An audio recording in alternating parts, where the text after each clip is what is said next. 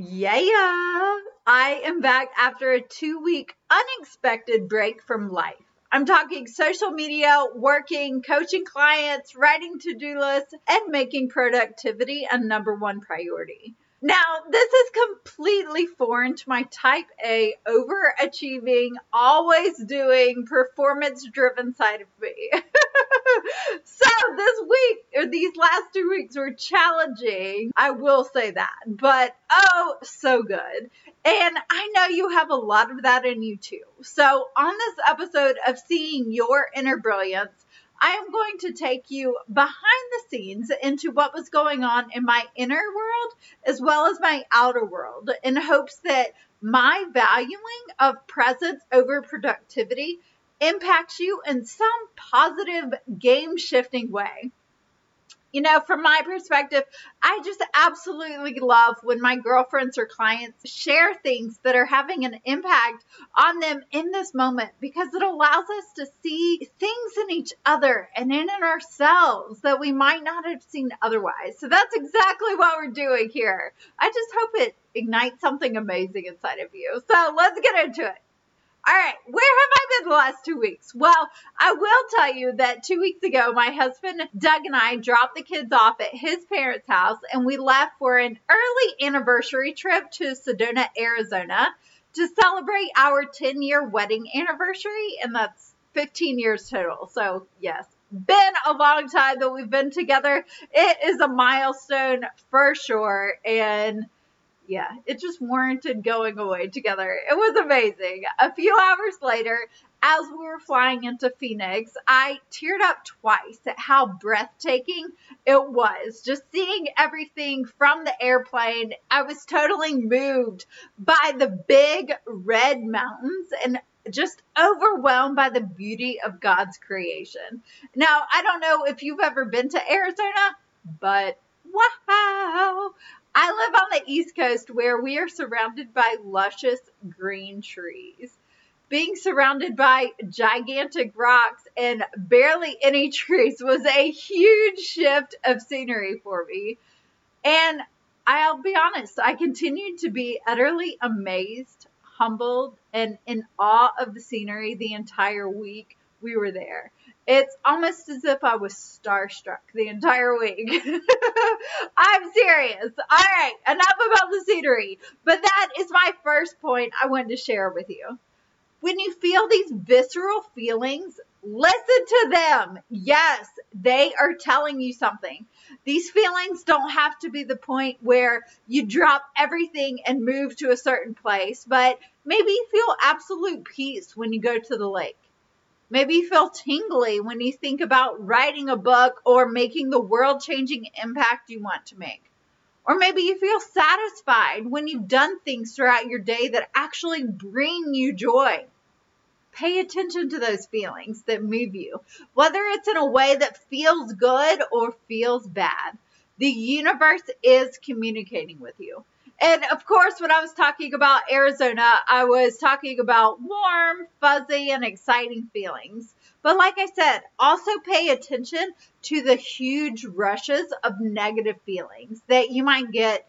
You know, maybe you tense up or you're on edge when you're around certain people. Or maybe you feel totally drained at the end of the day. Those feelings and those instances are equally as important. So listen to them. Now, feelings aren't facts, but they are messages. As I say, they are data, not directives. They aren't meant to be ignored or disregarded. At the same time, just because you feel something doesn't mean that you need to act on that thing in that moment. It doesn't mean, as much as I would love to, it doesn't mean that we are packing our bags and heading to Arizona. No, no, no. There is something so much more deeper and impactful by listening th- to those feelings and following the messages and unpacking the messages that they're trying to reveal to you. It's when we try to ignore them, try to push them away, or just chalk them up as nothing that actually perpetuates this cycle of feeling disappointed and dissatisfied with life. So let me ask you, what if following our dreams actually means following the path these feelings are leading you down? Hmm. Reflection. That leads me into point number two. Sedona was amazing for so many reasons. Hopefully you have already gathered my love for Sedona. And it wasn't because we sat around drinking pina coladas by the pool every single day. Now, don't worry, we did some of that. But we also hiked about thirty miles while we were there. And during our hike, it stretched me mentally and physically in a very hard way. And to be honest, that's that's hard to do for me. Um, and that's why it was hard, because I was stretching. You know, Doug and I also, we got mad at each other a couple times. We met some awesome and not so awesome people. We stayed out too late one night, and then we got massages. Oh, and of course, we lounged by the pool. Like I said, we did a lot, basically, is what I'm saying. It wasn't this like sunflower and daisies or butterflies and rainbows type of vacation. There were some really, really hard moments to it. And to be honest, we would actually move to Sedona if called, if God called us to. Meaning that we would sell my grandmother's house that we live in, change where the kids go to school, move across the country, leaving our family behind and not knowing anybody. That's how much of an impact Sedona had on us. But in this episode, it's not about Sedona itself. It's more about the Sedona-esque impressions inside of you. Can you think of something or someone that made you think, I have to do this. I have to be with this person. I have to try it. I just have to, whatever it is for you. I just have to do it. These feelings inside of me are so exciting and so great that I just have to act on them. And maybe that's true. Maybe you did, or maybe you do have to make that move, take that job, start that business, be with that person. However, what if it's more about how that thing makes you feel than it is about the actual thing?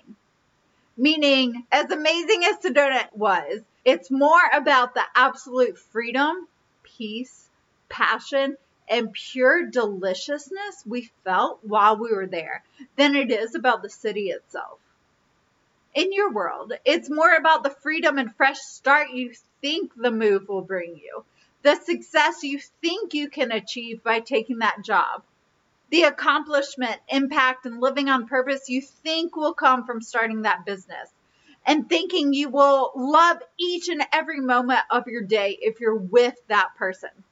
Our tendency as a society is to change our outer world first, assuming that it will change our inner world.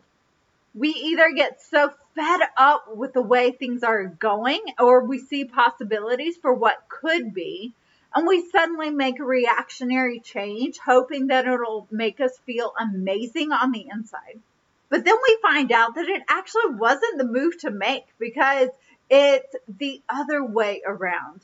We must cultivate those inner feelings first, and then change our outer world if we still feel called to.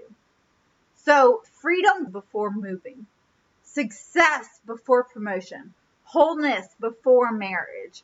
You get the idea. When you truly see your inner brilliance, you recognize the power you have inside of you to first create your dream inside of you. Then naturally, it'll come to fruition on the outside.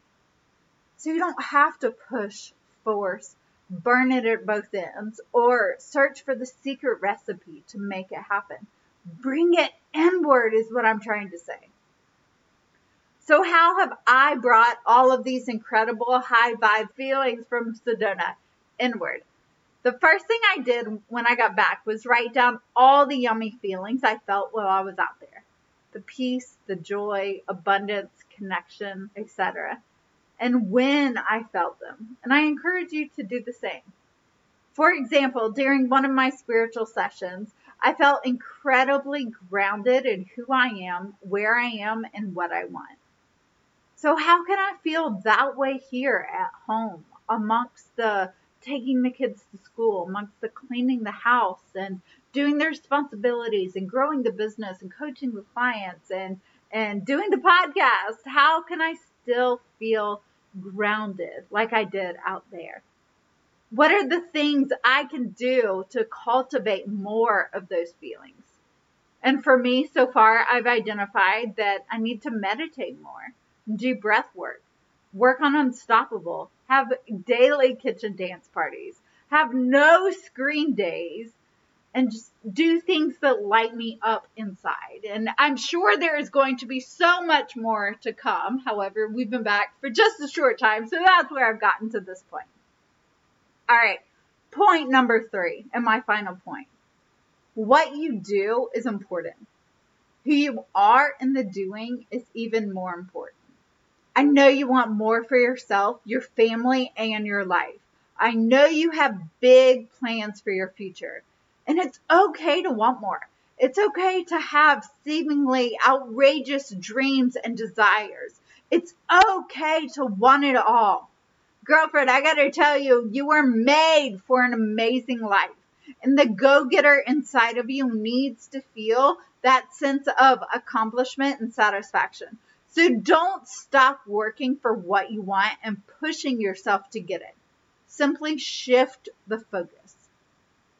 Focus less on doing, doing, doing, doing, doing, and doing it all as fast as you can and going as hard as you can for as long as you can. Allow yourself to ask for help, say no, and even say yes to the things that you want to do. Because if you are juggling work, cleaning the house, being a mom and a wife, volunteering, growing a business, doing all the things, yet you're impatient, unsatisfied, stressed out, and disappointed with the results, then you are living out of alignment.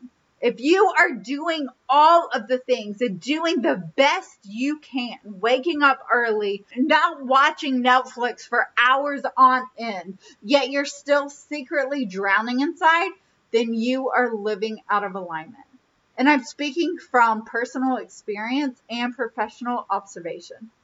We have to focus more on who we're being in each and every moment, no matter whether we're working in a job we hate or if we're on the most wonderful vacation of our lives. We have to focus more on who we're being in that moment and the energy that we're bringing to each and every moment. I love what Elizabeth Saunders says. She's the author of Divine Time Management. She says, work from your identity, not work for your identity. If you want to hire a cleaning lady, hire a V A, ask your hubby for some me time to work on your passion, but you don't, because that would mean you would have to admit that you can't do it all. That is a sign that you're working for your identity. If you believe that not doing it all makes you weak, or if you think that spending time with your friends is a waste of time because it's not productive, that is another example of working for your identity. I see you. I get you. I totally, totally get it. And that's why I'm talking about this, because I have lived from that place for years and years and years. We have this ambitious go-getter side of us that the tendency is to do, do, do, like accumulate how much we can do in a day. However, we can still be ambitious without being stressed out, overwhelmed, and feeling dissatisfied with our life.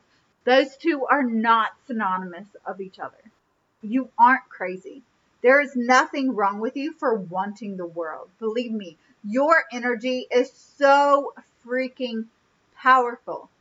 However, if you're operating on a daily basis from this place of feeling rushed all the time, of feeling like you're behind and you're constantly trying to catch up and get ahead and work to the point where she is and all of these things, and you're driving yourself crazy by, by stretching yourself beyond capacity, then where you want to go, it's going to look a lot like where you currently are.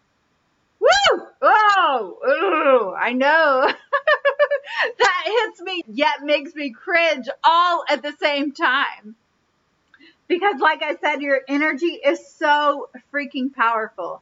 And I promise that the outcome will be amazing if the journey to get there is amazing.